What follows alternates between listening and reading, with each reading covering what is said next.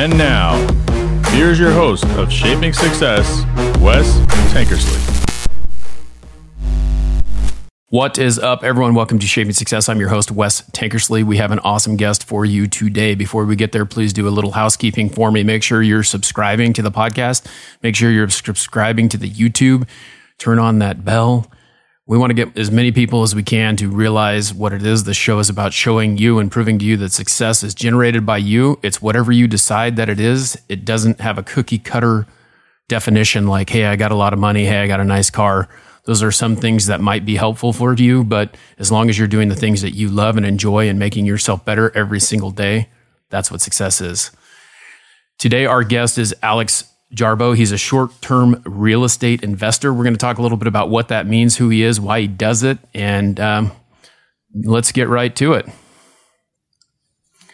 Alex, thanks for hanging out, man. Good to see you. Oh, thanks for having me on, man. Yeah, you know, I get these notices in my email a lot, and I always have to kind of sift through them and decide, you know, do I want to talk to this person? Do I want to interview this person? Because I think that everyone kind of has to have an idea of the things that need to happen in order to be successful in whatever that that may be. And I I kind of listen a little bit to some podcasts with you. I try to get a couple minutes just to kind of get a feel of who you are, but I want the questions to be authentic. So um, let's talk a little bit about who you are and where you came from, and then we'll talk about what you're doing now. Yeah. So um, we can go all the way from the beginning. So I was born and raised in Detroit, Michigan, and then uh, I decided to join the Marine Corps when I was 18. Right out of high school, went straight into the Marine Corps, served for four and a half years, and then the last year of my enlistment, I sort of just decided I didn't want to reenlist. So I just started diving pretty deep into um, just different types of asset classes, whether it be stock market, just overall business books, real estate, and then real estate had really caught my attention um, just because I, I, enjoyed the control that you could have over real estate. Um, so I originally joined a flipping mentorship, and the gentleman that was in charge of the flipping mentorship, I realized all of his long term wealth was like tied into vacation rentals or short term rentals. Uh-huh. Um, so I like immediately got him on a one on one call, and I just asked him about it. He was very open with his numbers, showing me like what his cash flows were and stuff, and they were crazy compared to like some of the other like long term rentals or apartment investing or whatever I was studying. And um, he helped me choose a market, decide on how to choose a vacation rental market, which is um, the, the day I got out of the Marine Corps, I moved to where I live now, which is Asheville, North Carolina. And uh, got my real estate license, started looking for a property for myself. It was about six to eight months of looking, couldn't find anything. Um, everything was either way out of my price range or it just wouldn't have done well. It, it, was in my if it wasn't if it wasn't my price range, it just wouldn't have done well as a short term rental. Um, there was like nothing unique about it. Um, so again, like after six to eight months of looking, I f- decided to build my first real estate investment. So like my very first real estate investment was an 800 square foot A frame that we own to this day. Um, ground up development from land to to what we have now and then one turned into two really quickly. Two turned into four, and then uh, took on took on some investor capital after the fourth one, and then just right now, like today, we're developing ten million dollars worth of real estate and hoping to double that next year, or triple sorry, triple that next year. Development is kind of one of those things that, you know, so when we're talking about, so we're talking about one, right, which is just like you buy the property, you build it, whatever, and then you rent that out. And short term, just for people who kind of are talking about this, like a short term rental means like someone's going to live in it for what's the maximum amount they're going to live in it? I would know? say uh, anything under 30 days. If you want to like really look at the textbook like definition of it, it's like a, a vacation rental is categorized as like 30 days and under. Anything 30 days and over is considered like midterm, like midterm so rental. Here in Boise, we have a lot of people who are building a house and they have to rent something short term. And usually people don't want to do a lease that's like three months, six months, 12 months. So people are staying in like an Airbnb for like 30 days. Yeah. Do you ever get kind of that stuff into your rentals? Not with the unique properties, man. And the unique properties are, I, I look at them as more like destination properties. Um, and they're also I mean, they're they're priced high. Like, I mean, we get good rates for them, so I, I, don't really see anyone like renting those houses out for like if they're just building a house or maybe just wanting to visit to check out the city like for a month or two. So when you're developing, so we talk, you know, so you're saying the first one was just a single place. So you find a property, you build the house. Now you're developing like a whole, like It's not really a Yeah, subdivision, right? It's it's an actual yeah, like kind of like, like, a they're like micro. I, I like to call them like micro resorts of like six to twelve cabins at the same time. So like we'll choose like a theme, whether it be A frames, cottages, chalets. We're playing around with tree. We're playing around with tree houses right now. Um, but we'll choose a theme and then build like six to twelve around that theme. So I'm I'm familiar with A-frames and they're kind of cool, but you just said tree houses. let's let's Yeah, talk so about tree- that a so little bit. let What's let that going to look like? that. Yeah, yeah. Tree tree houses, houses on stilts in the woods. That's that's the it's it's a safer route than just building like a house pinned to the trees or something. Because we're we're building like I say adult tree houses, like they Right. have full kitchens and full bathrooms. Um, but yeah, like houses suspended in the air. Um, that we market them as tree houses. Just really cool stuff. So how do you find that kind of property? Because I'd have to imagine like if you're going to build something out in this, you know, kind of like in stilts, and you kind of want it in a wooded area where people, it's it's basically like glamping, right? Like we're not we're we're kind of camping, but we have all the stuff that we that we need, and we're not really roughing it.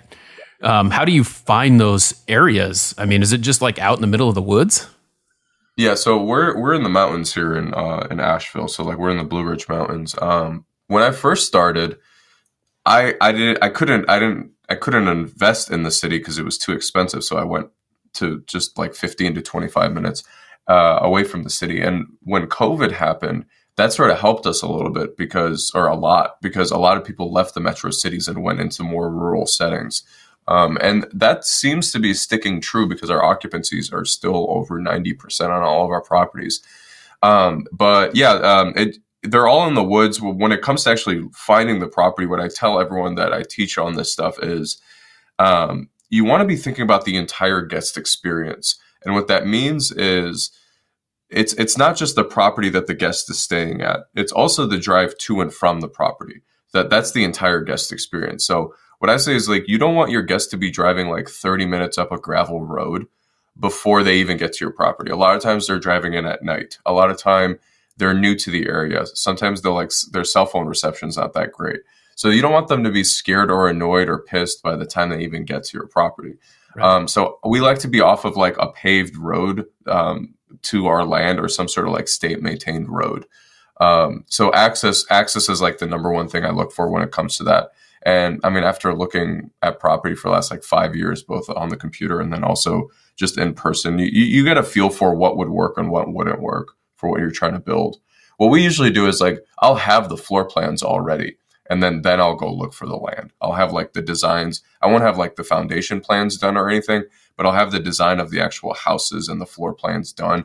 And that gives us an idea of what the land needs to look like for what we're purchasing for that specific property. So basically, you go out, you start with a plan like this is the house that we want to put on here, this is the unit that we want to put on there. Then we go find where it'll fit and and make sure that it has a good location.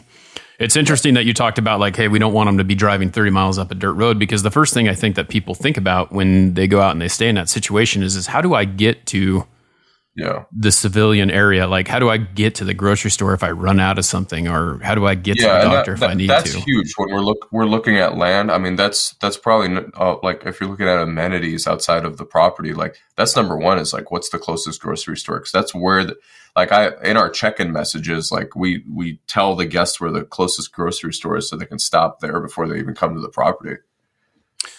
Yeah, and and that that is that's I mean that's important because you gotta you know if you need something you gotta know where to get it.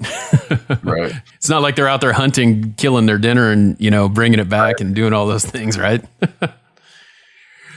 so you got into this development. So did you you you were talking about ten units? About is what your ten to twelve units in this area? How big how big of an area is that as everything planted? Is it within like a couple acres? What's what's the spacing? This? yes, yeah, we go- we go pretty we go pretty far out, and that's also that also attributes to like so our local zoning and stuff. Um, but I, I like my properties pretty sp- uh, spread out. So like the six acres that are the six cabins that we're developing right now, um, those are on 15 acres. So it's it's very spread out. There is room for growth. We'll probably do the full 12 eventually.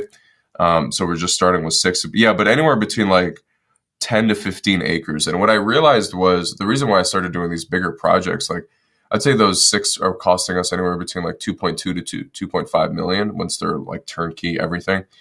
And um, what I realized was the best use of my time, instead of me going out and looking at one acre or like a two acre plot that I could put one or two cabins on. There was no difference in my time between looking at that two acre parcel or looking at a 15 or 20 acre parcel where I can do six to eight. The number was just bigger where I just had to bring on more inve- more investment capital. Yeah. So let's talk about that a little bit. So you so you talked about, you know, the first one basically was like a personal buy, right? So you bought you bought the land, you built it, and then you built a few more and then you started getting into the point that you needed investors. Mm-hmm. So your money from the first one carried over probably enough, and you were probably, uh, and I'm just guessing, this is how I would think about yep. it. Like you're able to take a loan on that one to build something else, and then you were able to take a loan on that one to build something else, and then now the rental revenue that comes in makes the payments on it, and then you reinvest again into something else to continue making that cash flow come in, right? Yeah, and I, I, love I love giving numbers and examples. I'm pretty open with my numbers. Um, so that very first A-frame man that we've owned for like five six years now, um, we built it for 250 grand turnkey. So with the land, everything, I probably put 30 to 40 grand of my own money, and that money actually was borrowed from someone. It was just a, a, a close friend um, that I just paid like a simple interest rate to. Um, but I put 40 grand of my own money in last year. That property, like if you look at the January to December, January January, that that property grossed 82,000 and then it netted 46,000 after debt service, after all expenses. So it's like the cash on cash on that one property. Granted, that was prior to COVID, so you can discount those numbers by like 20 or 30%. Um, but that property made a hundred percent cash on cash return um, just in in the like just last year alone. Um, so those are the numbers that you're talking about. Is like we've just been like you just said, like we reinvest most of the money that we make uh, in our properties into because I mean my wife and I are aggressively growing the business right now, so there's no point in taking all that money and just blowing it on something dumb. well, and that's the thing. I don't know. I think you know my life. You know, as as I grew up, and I don't know how old you are, but I'm about 42. My parents told me when I was in high school, they're like you got to go to college. You need to get a good job. You need to get health insurance. You need to basically take no risk and yep. and just know that you're comfortable and you're okay, right? And I, I thought about that for a while. You know, I went to college, I failed the first semester and decided to go into the work sector. And I became a, you know, I, I was actually a mechanic. I, I changed tires for a living for 11 years and I made really good money. And but I worked for someone. I had health insurance. You know, they get you sucked in and they're like, you're not going to find anything that you're going to get paid this much. You're not going to find right. benefits. You're not going to find all these things. So you have that choice of being comfortable or taking a risk and having a chance to have more, right? And so that's kind of the the the switch that you have to have in your head that there is availability to make more or to be more or to have more, but you have to be willing to take that risk. Was it tough to take that risk? Oh yeah, absolutely, man. And um, I I talk so like my my parents weren't against me joining the military, but they were worried, right? Like eighteen year old kid grew up, blah blah blah. Um, and but that I, I had a, a, a, relatively successful military career. Like I, I, I made a name for myself. Really, really, really, I did really well in the military. And um, my parents could not understand why I was leaving. So it's like you you you built a really good life here and like you built a really good foundation to take you the 20 years or whatever time I was going to stay in if I reenlisted. Um, they they couldn't understand why like I was leaving that. And I mean they, they were partially right. I mean it, it's the same thing. Like I had the health insurance, I had a, a, a solid foundation that I built right. for those four and a half years and uh, to just essentially be like, okay, I'm starting over at like the age of 22 and move to a city that I didn't know anyone, any connections or anything. Um, yeah, that, that, I mean, that was terrifying. But looking back at it now, like that's what shaped me during those times. Because I think about, I think about those times all the, like the, those first two, three years, all of the time. It's like look around now, and it's like my wife and I have a beautiful house that we live in, and it's like I, I would have I would have never imagined where we are now in the five, six years compared to like where I was like two three years ago. And so now now you're you're developing stuff and you're building more and more. And what are the plans for that? Just to continue, just keep growing it, keep building it. Yeah, so I would like to get to we're at 13 units here, and then we're putting on another 24 in the next year. That's where the 10 million is coming from. Um, I think I'm going to get to either 50 to 70 properties in this market, and then I'm going to start looking at uh, other like mountain markets. I like mountain markets because they tend to be a little bit less seasonal than like beach or lake markets. I want to say mountain markets, not necessarily like ski mountains or not like skiing resorts or anything. It's more like just like like the Blue Ridge Mountains are just a mountain market. There isn't like ski towns. There are, but it's about like an hour away. So I think that's the next step is to venture out into other markets. And then I would love to get into like some sort of boutique hotels as well. So like boutique hotels anywhere between like 12 to 36 units that we do like a condo conversion into like a boutique hotel essentially. So let's talk a little bit, you know, like for someone who wants to get into this or for someone who's mm-hmm. thinking like, you know, hey, I, I have I have some money saved, but I don't have enough. Like you mentioned that you were able to leverage what you had or borrow from someone. How did you go about that? I mean, was it a family friend? Did you reach out to people, hey, this is what I'm thinking about doing? Did someone have to buy in? What was what was the process there? Yeah, I mean, I mean, I think I, if I remember right, it was only like fifteen grand that I needed because I did have some money saved up. Um, but yeah, it was just like a ten percent simple interest that I was going to pay him back in like uh, two years, essentially, which I did, um, just from the cash flow. But yeah, I just approached them, showed them what my projections were, and um, yeah, I didn't bring them on as a partner or anything. Um, for people who are looking to just start, um, a really cool. We we also buy properties that have some land attached to them where we can develop more properties. Um, so that that's a pretty good entry point if you can find like a small little cabin or a small tiny house that has like maybe one to three acres attached to it. Um, you can operate that one while it throws off some cash flow, and then you can develop more properties Another, like on, on, that land. Another thing you can do is when I first started, short-term rental loans didn't really exist. Um, now they exist through a lot of different companies, um, especially the, the, the short term rental construction loans. But you can get a second home loan, uh, a second home construction loan, depending on where you live in your market, and you can you can leverage that to build your first short term rental, which is what we did. Yeah, and I think the biggest thing that people get hung up on or get scared about is what if I don't rent it? What if I don't make money on it? Yeah. You know, and, and I think so that's that's the first question I asked myself with that. So we originally, before COVID, were were like uh, running the numbers as long term rentals. We would underwrite them as long term rentals, and if that didn't work, we would just sell them for for the for the square footage that we're I'm talking about here, anywhere between 500 square foot to 1600 square foot. That square footage number will always be desirable. That's like a if you were to sell that as a normal house, because all of our houses are permanent foundation stick built houses so like you can a, a different person can come in, a, a buyer can come in and purchase it as a normal house and get a normal home loan on it. So that's the exit. So if people are scared about, okay, maybe this doesn't rent out or maybe the regulations change in my city, what if that happens? You can just sell it as a normal house. And I'm, I'm sure you're going to make some sort of profit because like all of our properties, I'm pretty confident that a couple or like a small family can come in there and purchase that property because affordable like that I consider that like affordable housing in the 500 to 1600 square foot range. Right. and there there will always be a need for affordable housing.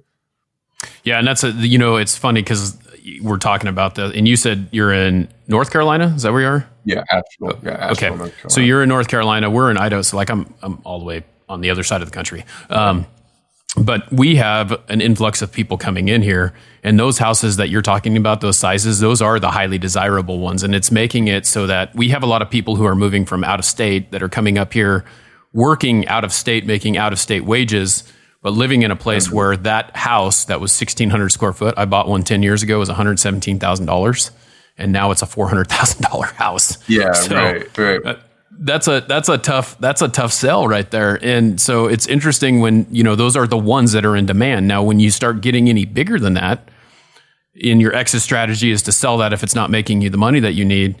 Now you have a, a niche market that's got to be smaller, right? And you're going to have a harder time unloading something that's that, that that's that big or that size. Right. So coming to coming to your investor, you know, you were talking about like, hey, you know, you needed a little bit of money for that first one you went with a plan, right? You told them what the projections were. You had this this this plan of where it was going, what you were doing.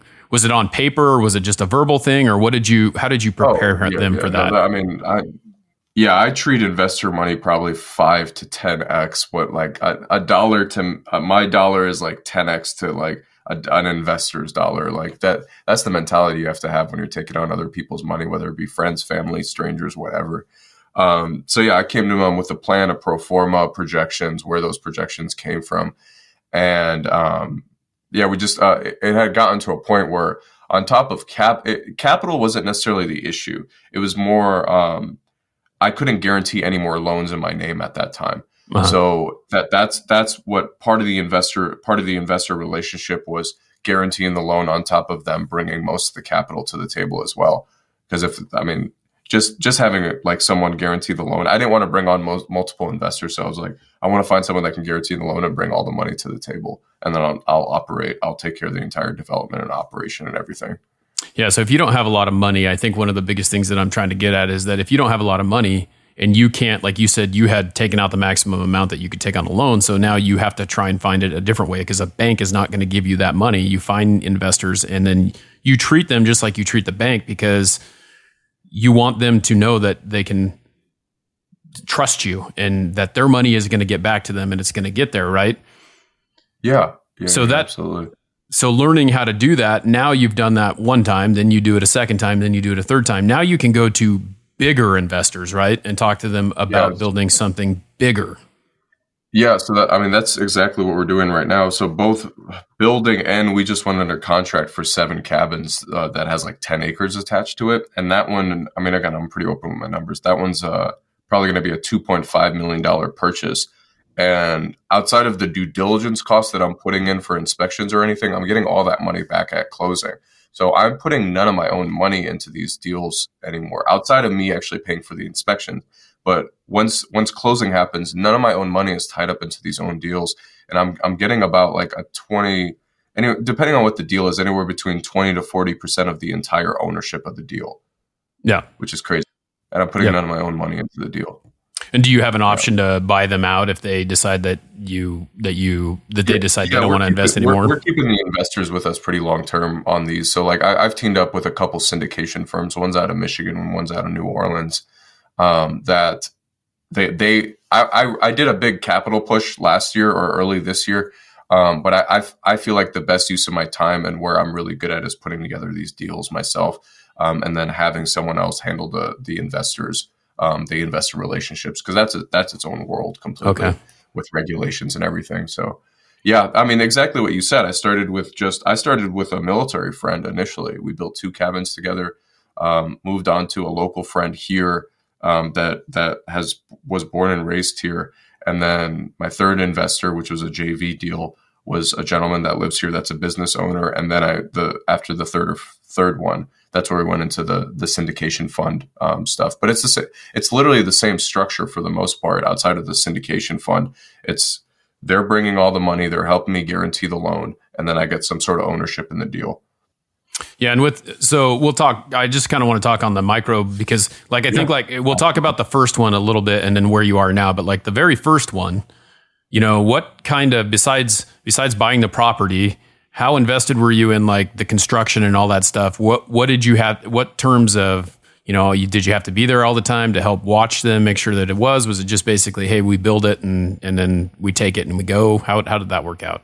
Yeah, so I have I have a GC. I'm a developer, so I have GCs that work for me. So um, depending on how much you trust your GC and how much how much I mean that also plays into your management style overall, but um, initially, I was only going out there maybe once a week once we first closed on the property. Um, that was just me not knowing what to do, like what I was doing. Um, if you if you have faith that things are getting done, or if things are getting done, which establishes trust with your GC, right. um, you can. I, I've left my GC to do their own thing for like a month at a time, where I wouldn't go on site for an entire month. Um, as long as I'm getting as long as I'm getting pictures and updates, I really don't care. I, I, don't have to be on site. Now, if things start going wrong and things are starting getting delayed, yeah, I, I'm, I'm on site maybe once a week, maybe three or four times a week, depending on how delayed things actually are. Um, but yeah, I, I mean, you can manage these things remotely if you're traveling. You just ask for pictures and videos. Yeah. And as far as like the, um, with COVID, because you mentioned that now, did you, were you building during COVID or how has that bought like here it's like you can't get anything. Like refrigerators are six months out. Well it's getting better but it was terrible you know like i'd walk into a house. So i, I sell window coverings during the day. So i sell blinds oh, and shutters yeah. and shades and stuff. you're purchasing windows first and just storing them. Like yeah. yeah yeah. And that's what you have to do, right? Like you once you realize that this is what's happening, you got to buy windows, you got to buy, you know, the refrigerators, you got to buy the things that you know that are going to take forever to get. Yeah. Even though you have the plans, you have all the sizes, you have all the things you need and you could just go with it. Yeah. So we had we had budgets that got caught up in between before COVID and after like during COVID. Um, so we we held off on those for about like a year and a half or two because there was no way like we we would have blown our budgets by 150 grand at least on some of our projects. Um, so I transitioned into purchasing um, properties during like the middle of COVID before things got really crazy. Um, when I, I took a little bit of a hiatus for about a year where we we were still able to do stuff like site work, um, but we held off on like concrete foundation and and actually building. Um, but I mean, I just I just fine tuned my business model in those like six to eight months where we weren't actually building. Um, and then there was there was a weird time about like three to six months where like nothing really was happening um, in terms of me purchasing or building. Um, but, but again, I was just fine tuning my business plan because we did we did go under contract on some properties right when COVID happened, um, where things before things really took off. Where it was a cabin where there was some land attached to it, and I was like, once things cool down a little bit, because there's no way they're going to stay at these numbers, which they aren't. Uh, that's where we can start building on on these like these parcels that that have the cabin on them, and that's what we're doing right now. So, um, yeah, I know, I and now like it's it's interesting because like now we're things are getting better. It's easier to find stuff. Labor is getting a little bit cheaper. Materials are getting a little cheaper. But then we we're playing around with interest rates now. But I, am telling people like even if the interest rates are seven, eight percent, don't discount investing, no matter what you're doing. Do, like it doesn't have to be real estate. Don't discount investing completely just because we're going through a correction right now. Like still underwrite the deal and see if it'll cash flow or not. Yeah. Yeah, and I mean that's th- the other thing though to think about too is like with what you have going now is that even if even if you stop right where you're at right now and you have people who are renting these these rentals, you're going to continue to have income rolling in. If you have to wait a little bit for it to turn around before you start building or prices to go down because the economy has been this way our entire lives. It's it has its highs and lows, and we had a really long high, and now we're we're getting that low again that just so happens to be wrapped up with the stupid pandemic. yeah, no, absolutely. Yeah, it's like one punch after the other, but you just got to roll with it. Yep. So what what are you are you, you you know you mentioned a little bit like you went and you had a mentor are you teaching classes what are what is your long-term goal with like getting more people to invest or what are what are you what are you here for why do you go on podcast and, and share your story yeah, I mean, I've been um, I've been trying to get my story out there. So the the easiest way I've been doing it is honestly, I've just been documenting stuff through YouTube. So I have a YouTube channel that um, I, I like to people to hop on. Um, we I recently put together a short term rental development course. Um, took me like six months to put together, but um, I had a lot of people coming to me and asking me, "Oh, how do you do this? I'd love to work with you." And I just didn't have the the the time to take one on ones, um, even right now. Yeah. Um, so that's why I put the course together. I essentially put a course. I put the course that I wish I had together when I started six years ago. So ever I brain dumped everything. So it's over. It's over 120 videos. There's workbooks. There's some group coaching in there, like once a month, like group coaching, Q and A, and all that fun stuff. Um, and that, that that lives on my personal website, which is alexstrabo.com. Okay. And so you're so what you basically what I like about this is that you're not afraid to share what you're doing and it's not a like you're not worried that someone else is going to come take your idea right there's plenty of there's plenty of pie for everyone especially for real estate man like there were no a-frames that were on the airbnb market when i first started uh, when that first a-frame was built and now there's probably eight of them ten of them who cares like it, my occupancies haven't been affected at all it's just nine other properties that people can rent like compared to the thousands that are in the market um, yeah. so like uh, yeah, it's like a lot of our ideas for properties come from other properties in different markets, whether it be internationally or here. That uh, real estate's so so micro niche, like to your specific market, to your specific area. It doesn't matter if you're built if someone takes my ideas or whatever. Like I, that, that doesn't affect me. Yeah. Well, and that's that's yeah. kind of the thing, you know. Like I've always been the person, like even like in a management position, that share your knowledge with other people because yeah. those people need to know how to do that, and you like to me success is like i'm more successful if other people are successful as well Yeah, absolutely. And all of the all of the success I've had in the last like with things really took off like two three years ago. Um, was when I started sharing my journey, when I started hopping on podcasts, when I started doing the YouTube channel. Most of the relationships I have established now uh, on the short term rental and business side have all come from just sharing my story. Yeah. So if I would have just like we call it in the military, like you're your like don't be your own island. Don't just live like just keep everything to yourself. And I was definitely like that for a couple years because I was just like paranoid. I didn't want like maybe my neighbors to see what I was working on or blah blah blah. But like that that stuff was just unfounded stuff that just never happened. It was just stuff I was just worried about. That was just just made up in my head. Yeah. Well, and I think it's awesome, you know, that you were in the military because I think that that always kind of gives me like I I never I never joined anything armed forces wise, but I was in sports and I feel like you're kind of on this team and and everyone relies yeah, right. on everyone and you learn how to be on time, how to be scheduled, how to do the things that you need to do and have you know that tunnel vision towards your goals.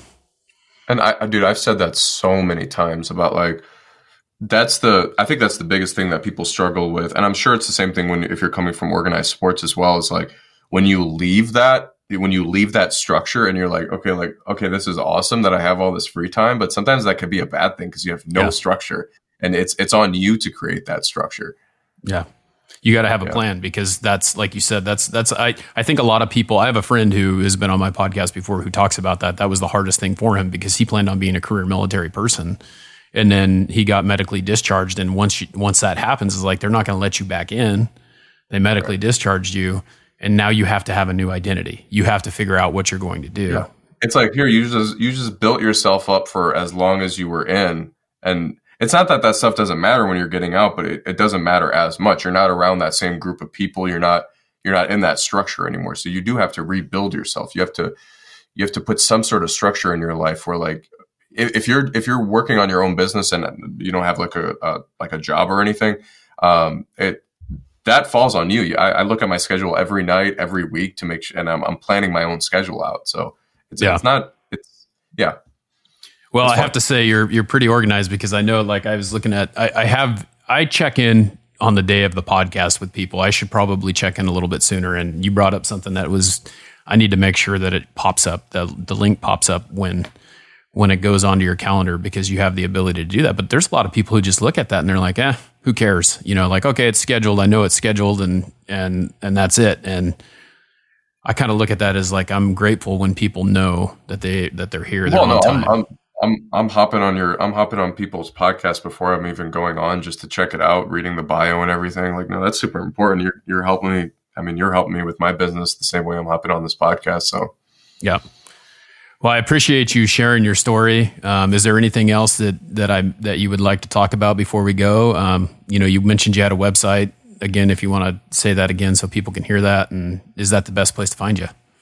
Yeah, uh, alexjarbo.com, A L E X J A R B O.com. That's where you guys can find my YouTube channel there, some previous interviews I've done. Um, and then the course um, is is like just a button just right at the top that you guys can sign up for.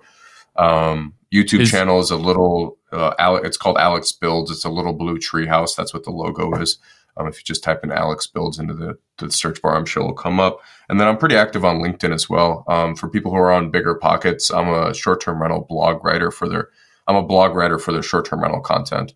Um, oh, so I'm pretty active in the comments section there too. Writing, you know, that's the one thing that I don't do. I do all the verbalizing. I mean, how how's that treat you? It's good, man. Um, I, I, was very fortunate to be presented with that opportunity to write for them because they're like the biggest short or real estate blog community in the country. Um, so a lot of really cool stuff has come from that as well. Um, yeah, the the blogging is. I um when when I when I came out of the military, I got my undergraduate, my MBA, and then I'm finishing up a doctorate right now. Oh, and oh dang! I, I've I've learned to like writing. I mean, it's just like yeah, yeah. It's just like the same thing with the structure. It's like there's a structure to my blogs. They're not really that long, maybe a couple pages long. Um, yeah, but it sucks. That's definitely the hardest thing I do. Yeah. Writing's hard, man. It is. It's I, I never really enjoyed it, but I'm a really good BSer. So I was I have a master's degree too. So you know I, I did what I did, and then I went back to school and real and became a teacher. And I was like getting my master's while I taught for four years. And when the fourth year rolled around, I was like, I'm out. I'm not doing this anymore. Yeah, but that's, uh, how I feel. That's how I feel with my doctorate. I'm in the dissertation portion, and just getting torn apart. I'm like, yeah. ah, I don't know. I don't. Why am I doing this? yeah. Well, sounds like you've had a pretty good career and you know what you're doing. So I, I appreciate I appreciate you taking the time to come come on and talk to us about it. Oh, I appreciate you having me on, man. It's been fun. All righty. Well, we'll have to do it again. All right. Thanks, man. Yep. Thank you very much.